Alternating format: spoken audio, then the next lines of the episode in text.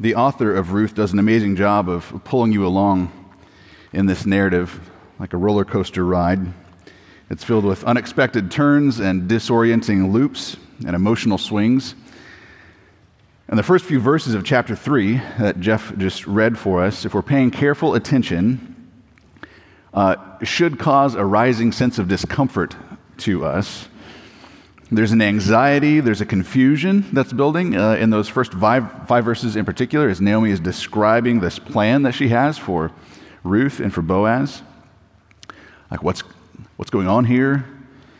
Is this beautiful story that we've heard about in these first two chapters heading for some sort of weird disaster? After studying this passage, I'm actually convinced that that's what we're supposed to feel. I think the author of Ruth is trying to create that tension in us as we're reading this to cause us to be like a little bit of trepidation, a little anxiety. Where is this going? It's like hearing the clicks of the roller coaster slowing down as we're heading towards a terrifying plunge.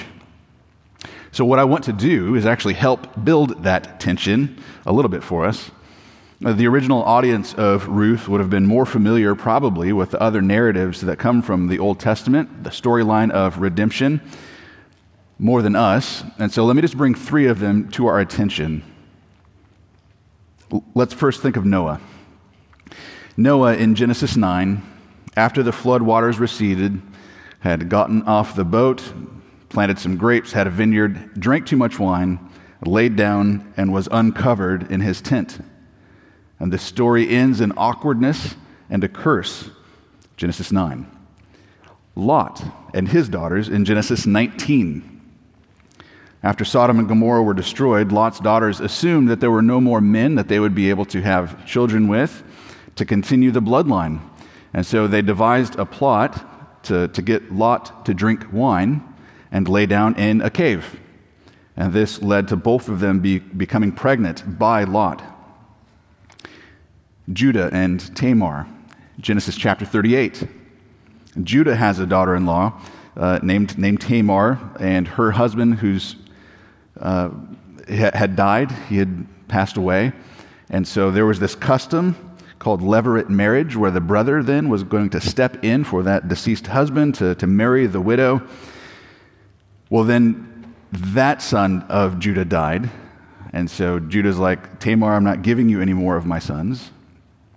Well, that widow, Tamar, devises a plan then to disguise herself as a prostitute, and she tricks Judah into providing a child for her himself. So Tamar actually gives birth to twins, one of whom is named Perez, and Perez actually, according to Ruth chapter 4, was a grandparent of this worthy man that we've read about in the book of Ruth called Boaz. Now, if these stories have weirded you out, you're in a good place. They are weird stories. They're not good. They're not describing things that are great. And they're all really just different illustrations of the depravity of humanity after the fall. So by the time that we get to Ruth, many generations after Israel has now entered into the land, God's people have been very used to being disappointed by humanity in general. I was actually really helped by reading Pastor Josh's D-Min dissertation the past few weeks about this, describing the connection between Judges and Ruth, and the presentation of Ruth and Boaz as the ideal man and woman. But we've been off to this great promising start in the first couple chapters with Ruth and with Boaz. Boaz is this worthy man who obeys God's law, provides and protects for this foreign widow who's named Ruth, who's also a worthy woman. She's loyal, she's hardworking, she's upright, and she's respectable. And then we found out at the end of chapter 2, the second act of Ruth, that Boaz, this guy, is actually a relative of Naomi's deceased husband, which means that he is a redeemer, which is a theme that we've been singing a lot about this morning because it's very central to our sermon text. So it looks like, at this point, there's Ruth and Boaz. He's a redeemer. We should be able to wrap this thing up in the next chapter. Why can't this thing just go very obviously well? They'll get married, they'll start a family, happily ever after, right? But chapter 3, the third act of this narrative of Ruth, doesn't go quite as smoothly as we might anticipate or maybe even desire. We're going to look at it this morning in three sections, just following along as the scenes are changing. It begins and ends with Naomi and Ruth having a discussion in Naomi's home. And then in the middle, there's an interaction, an intriguing encounter with Boaz and Ruth on the threshing floor. So we'll follow along on those three scenes as we dive in, but let's pray before we do that.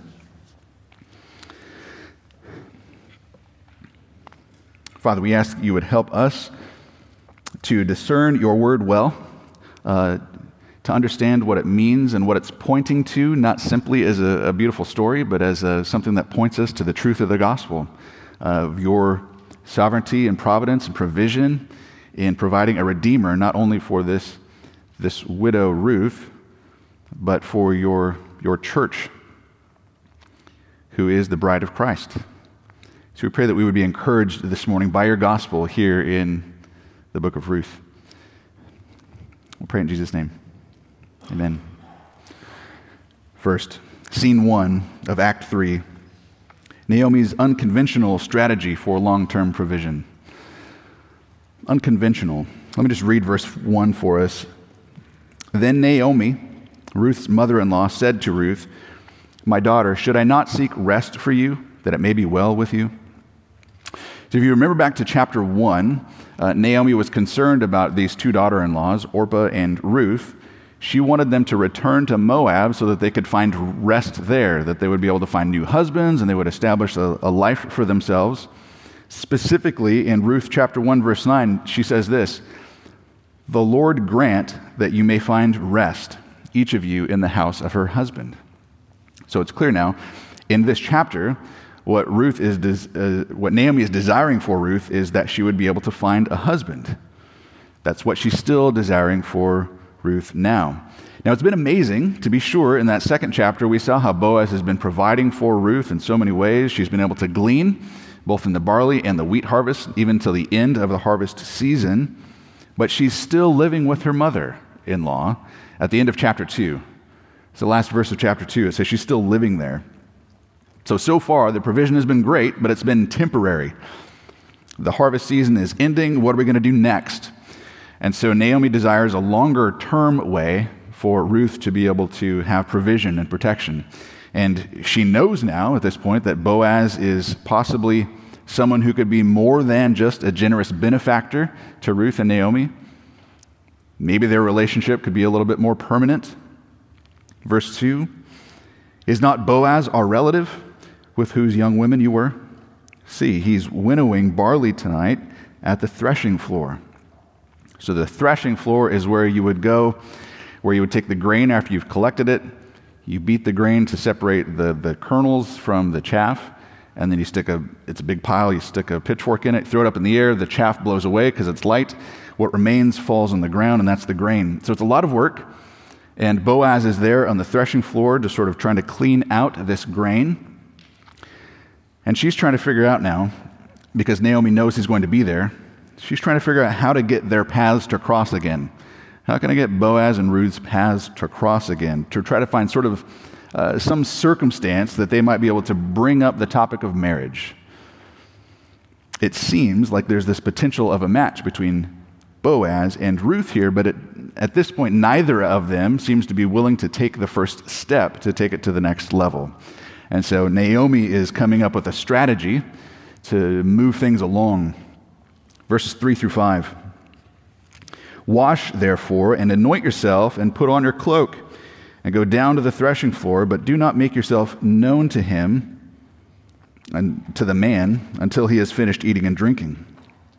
But when he lies down, observe the place where he lies, and then go and uncover his feet and lie down, and he will tell you what to do." Verse 5, "And then she replied, 'All that you say I will do.'"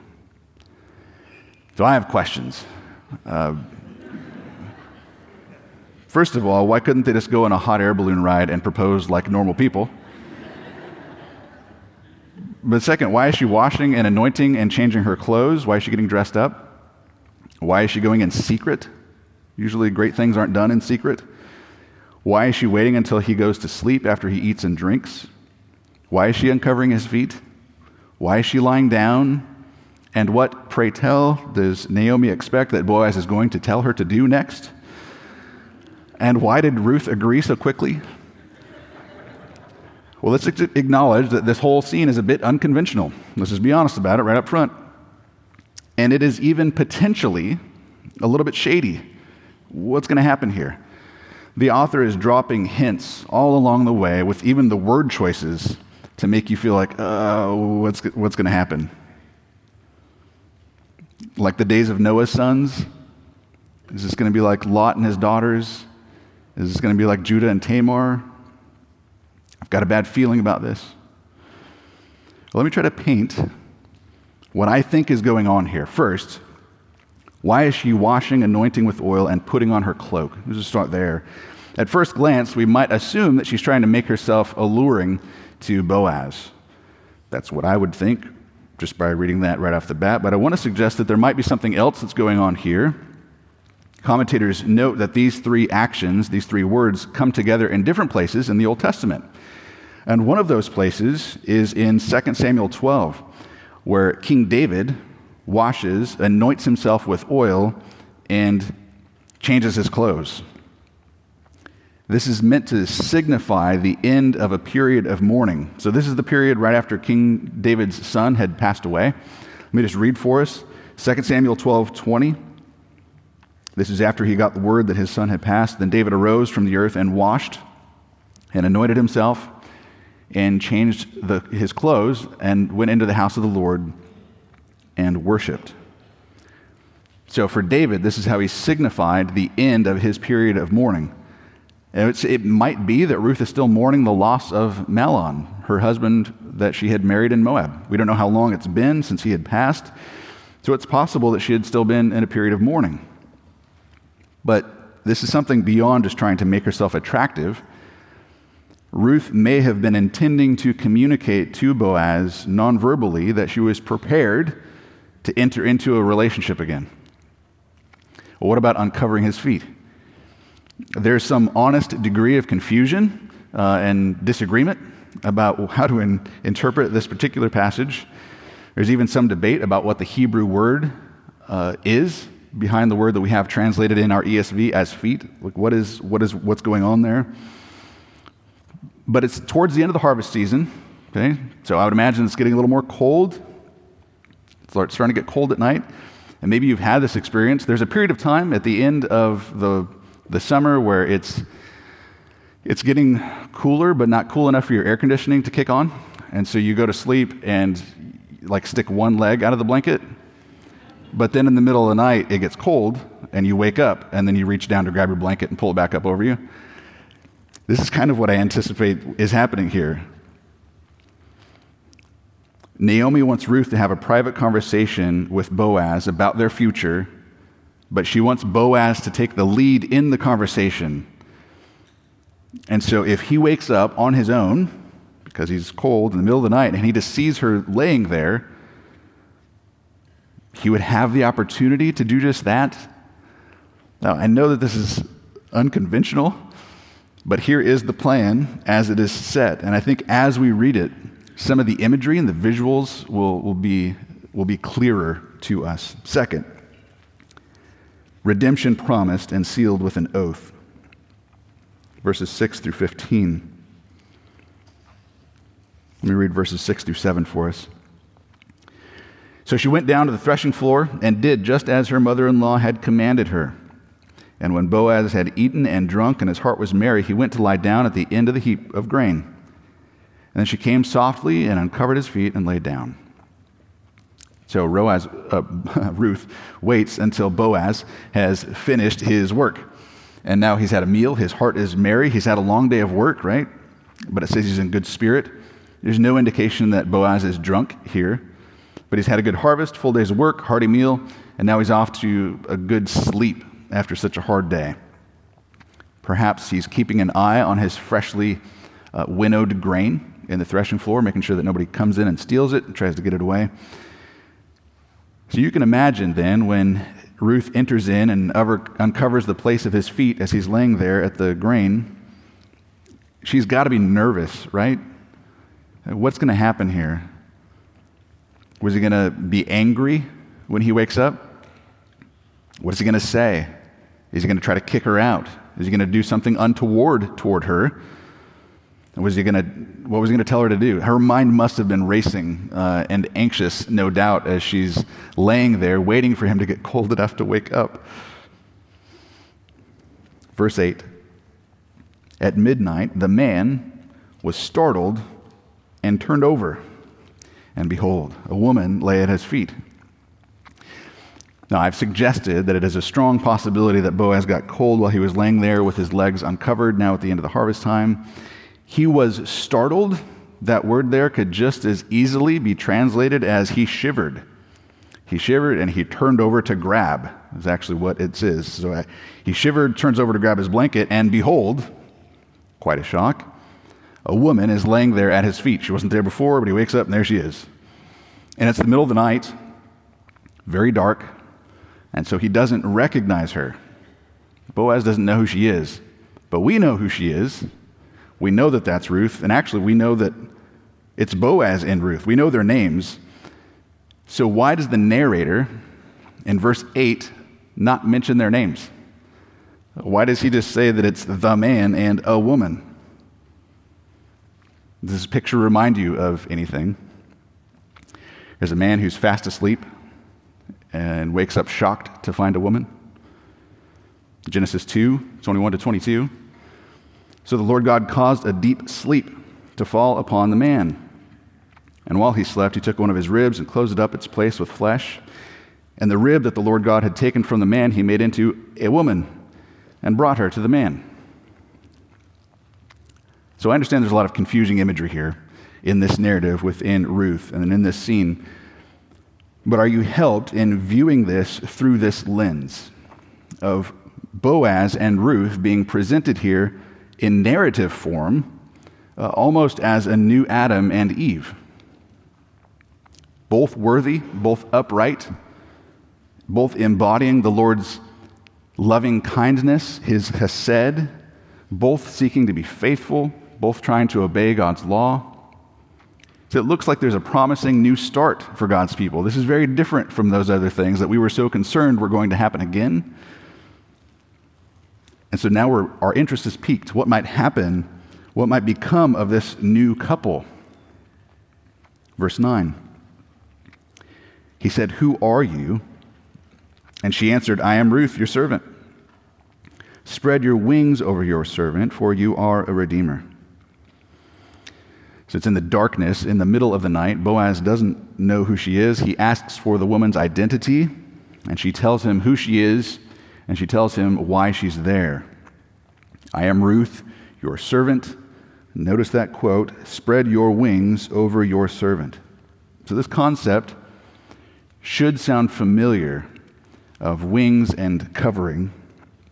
Remember what Boaz told Ruth in the act just before this, chapter 2, verse 12. Boaz, speaking to her, says, "The Lord repay you for what you have done, and a full reward be given to you by the Lord, the God of Israel, under whose wings you have come to take refuge." This is chapter 2, verse 12. The word here, translated as wings, could also be translated as the corner of his garment. So either way, it's symbolic. It is a symbol, a metaphor, to symbolize coming under his provision and under his shelter in marriage. She is proposing that they get married. That's what she's asking in that phrase. Well, how can we be so sure? Seems like we're interpreting a little bit too much there. Well, the same imagery is given to us by the prophet Ezekiel in chapter 16. There the prophet is poetically speaking on behalf of God, as God has redeemed his people, Israel. Ezekiel chapter 16, verse 8. "When I passed by you again and saw you, behold, you were at the age for love, and I spread the corner of my garment over you and covered your nakedness. I made my vow to you and entered into a covenant with you, declares the Lord God, and you became mine." And so we know that the covenant of Yahweh and his people is very much symbolic of the covenant of marriage. It's symbolic of marriage. And it's clarified actually even a little bit more if we keep reading, because she calls Boaz a redeemer. Boaz is a redeemer. What does that mean? Well, Israel's law is meant to work for Israel's common good. And so there is a provision within Israel's law and ordinance that would allow for protection and provision for those who faced a crisis within the community of faith. Someone who might have a debt that they can't cover, someone who has been a victim of injustice, someone who is, perhaps her husband has died and she has no way to provide for herself. According to the ordinance, according to the law, the responsibility for that person would fall on the next of kin. The closest blood relative was obligated to cover any sort of debts, and so that's why it's called a kinsman redeemer. They were supposed to redeem someone out of the trouble that they were in. They had the obligation to cover any debts that that person owed, and then to take on the responsibility of whatever properties they had, and to take over for them. But we don't know, again, how closely Boaz was related to Elimelech, Naomi's husband, of course, Elimelech. But it does appear that he wasn't under any actual legal obligation to redeem Naomi or Ruth, because he hasn't done it yet. There is this provision out there, but it doesn't seem to be legally binding on him because neither of them have acted yet. But then again, Boaz wasn't required under legal obligation to invite his harvesters to leave a little bit of extra grain for Ruth in the field either. What Boaz has been doing all the way through is embracing the spirit of the law rather than simply the letter of the law.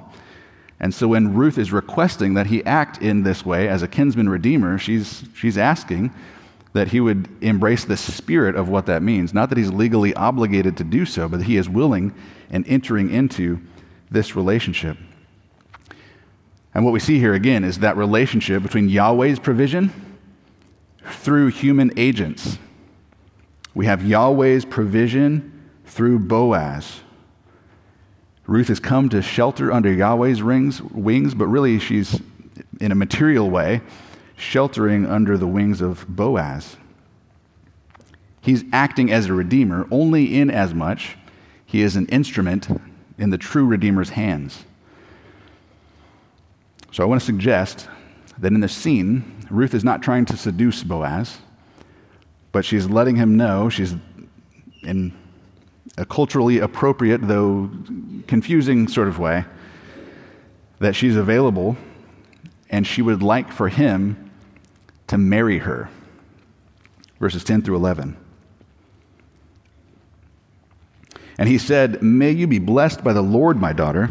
You've made this last kindness greater than the first, in that you have not gone after younger men, whether poor or rich. And now, my daughter, do not fear. I will do for you all that you ask, for all my fellow townsmen know that you're a worthy woman." So, just to be clear, Boaz has been sending out some subtle vibes too, right? I mean, he was going above and beyond in the first couple chapters there to be able to provide for Ruth. Certainly very kind to her when she showed up on the field. But it seems, based on his reticence and his response here, he assumed that she wouldn't be interested in him, because he actually considers her being interested in marrying him an act of kindness. That word again, hesed. It's an act of kindness even more kind than the first act of kindness, which I would take to be that act of kindness that she had shown to Naomi and committing to Naomi. He's like, this is even more gracious and kind than what you showed to Naomi. She could have tried to find a younger husband, but she's been pursuing Boaz, who must have been a good bit older than her, according to what he says. So that anxiety at this point is relieved from Ruth when she hears the first words out of his mouth. The Lord bless you. May you be blessed by the Lord. What a relief. There was a lot on the line here. I know we're reading it sort of disengaged from the tension of the moment, but this wasn't like a Sadie Hawkins dance invite. There's a lot on the line here when she's asking for him to act as a redeemer. She's in a risky spot, a vulnerable spot. She's been going out on a limb like this, but it appears to be working out, because Boaz's response is that he's going to I'm going to do everything you asked. And he does it, again, in part because of her good reputation, which reminds us of chapter 2. All of his fellow townsmen, literally all the people within the gate, know that she has a good reputation. They know that she is a woman of worth. Her works have caused people to speak highly of her at the town gates where the people get together to meet. Again, reminding us of that woman whose ideal in Proverbs 31. Verses 12 and 13. And now it is true that I am a redeemer, yet there is a redeemer nearer than I. Remain tonight and in the morning. If he will redeem you, let him do it. But if he's not willing to redeem you, then as the Lord lives, I will redeem you. Lie down until the morning. So in typical Boaz fashion, he wants to be completely upright, making sure that he's doing things the right way. He knows that there's someone who is also in town who is actually a closer kinsman redeemer, and so he wants to make sure that he's doing his due diligence. He wants to check with this other person first who would have the first option to act as redeemer for her. But no matter what, Boaz says, you will be redeemed one way or another. If the other guy doesn't step up, I will. Don't worry about it. This will be taken care of. And he even gives an oath here. Did you notice that? In verse 13, it says, as the Lord lives, invoking the name of Yahweh, I will redeem you. A sure oath, a promise. And so he tells her to lay down and go back to sleep until the morning. Verses 14 through 15. So she lay at his feet until the morning, but arose before one could recognize another. And he said, let it not be known that the woman came to the threshing floor. And he said, bring the garment that you're wearing and hold it out. And so she held it, and he measured out 6 measures of barley and put it on her. And then she went into the city. So she went back to sleep, but she woke up now. It's still very dark. So dark, in fact, that there's not enough light to recognize someone clearly. He was interested in protecting Ruth's reputation. Her reputation was important, and he knew that. And he knew that if she was going to be leaving the threshing floor, it might look a little bit shady.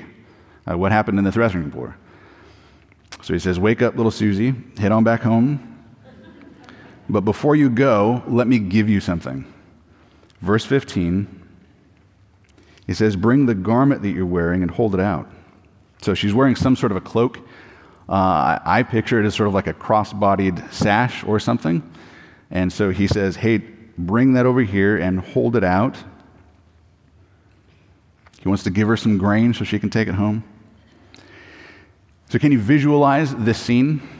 Put yourself in that place. It's dark. He invites her over. He says, hold out your cloak. And she holds it out. And she's carrying it there. And he lays the seed, 6 handfuls or whatever, 6 measures of barley, puts it in her cloak. And you might imagine her carrying that seed in her cloak as she goes back to Bethlehem. Again, paralleling visually, narratively, the connection between the famine of food and the famine of family. She's wearing this cloak now with the grain inside of it, perhaps foreshadowing that Boaz has already redeemed her famine of food in a sense, but perhaps a foreshadow of a way that he might redeem the family with the seed, a bun in the oven, if you will. This last sentence here says, she went into the city. There's some minor variance in the manuscripts here, and it seems just as likely, if not more likely, that it wasn't Ruth who went into the city here. It wasn't she, but he. That he went back into the city. Boaz went back. He had told her that he would check with the other kinsmen in the morning, and it seems like he just got up first thing and pursued that. He went to go investigate it, went to go check it out. The first verse of chapter 4 says that he's already at the gate, so we can assume that he's left at some point. So here's the picture. Boaz promises to redeem Ruth, unless this other closer kinsman is willing to take up that responsibility. And he promises with an oath that she will be redeemed no matter what. And he gives a token, a guarantee, a down payment, if you will, a gift of his good intentions. I will come through. And then he leaves to go to talk to that other kinsman. And now the scene shifts back to Naomi's house. In verses 16 through 18, the third scene, patience for the Redeemer's imminent return. Verses 16 through 18, I'll just read those back into our hearing. And when she came to her mother-in-law, she said, "How did you fare, my daughter?" And she told her all that the man had done for her, saying, "These 6 measures of barley he gave to me, for he said to me, 'You must not go back empty-handed to your mother-in-law.'" She replied, "Wait, my daughter, until you learn how the matter turns out. For the man will not rest, but will settle the matter today." So Ruth returns to Naomi with the grain, the bundle, and her cloak, and a story to tell. "How did it go, Ruth?" She explains what happens, and she emphasizes the fact that Boaz was very concerned that Naomi would not be empty-handed. Again, that theme of Naomi being empty and her emptiness turning into fullness as this narrative is developing. Naomi thinks that she came back empty, but she didn't. And it's only becoming increasingly clear as this narrative is developing that she is more full than she even knows, and in ways that she can't anticipate yet. But you can see, even just the way that she's speaking, Naomi's cloudy-headed bitterness is parting and turning into like a clear-eyed hope, a great expectation for the future. So Boaz has already gone down to the town gates, I would suggest, the first thing in the morning, to decide who it was that would redeem Ruth. And Naomi knows, based on what she knows about Boaz, this guy's not going to rest. He's not going to settle down until this matter has been completed, until we have some clarity on exactly what's going to happen that particular day. So one thing really struck me as I've been studying the book of Ruth over the past few weeks, Ruth isn't really mentioned, narratively speaking, in the New Testament anywhere. I know it's in the genealogy in Matthew. Ruth comes up there once. But I couldn't find any other allusions to the narrative of Ruth in the New Testament. I was amazed that it seems none of the New Testament authors, or even Jesus himself, connected this concept of a kinsman redeemer to Christ. But it almost seems like it's hard not to make the connections, right? Boaz, the kinsman redeemer, was from the tribe of Judah. He was from Bethlehem. He was good and strong and worthy and kind. He faithfully keeps the law. He redeems a bride who comes from the nations. And he helps the helpless by redeeming them out of their sorrow, providing for them abundantly at great cost to himself, who shelters all those who come to the Lord under his wings. One commentator notes that this kinsman redeemer points to Jesus in a few ways. First, he must be a blood relative. He must be a blood relative. And of course, we know that Jesus came in his incarnation as a blood relative. Second, he must have the resources to cover the debt that is owed. And of course, we know that the precious blood of Christ is of infinite value and worth, able to redeem. Third, he must become a redeemer willingly. And Jesus willingly laid down his life for his friends. Fourth, he enters into a covenant marriage relationship, which is what every marriage is meant to point to, the relationship between Christ and his church. So I suggest that the big idea of this third act of Ruth is this: Christ, our kinsman redeemer, secures rest and guarantees security. As great as the story of Ruth and Boaz is, cute though it is just a small taste of a greater divine romance. They might be presented here as this hopeful new Adam, new Eve, but even at their best, they're simply pointing forward to someone better, the second Adam, and his bride, the church. A humbled outsider becomes the object of mercy and grace at the hands of a powerful and blameless Redeemer. Is that not all of our testimonies? Not just the book of Ruth. If you're not a Christian, but this story touches you in some way, its goodness, its beauty, I would encourage you to recognize and to consider that there is an even better story that doesn't take place in a land far away, in a time that we're unfamiliar with.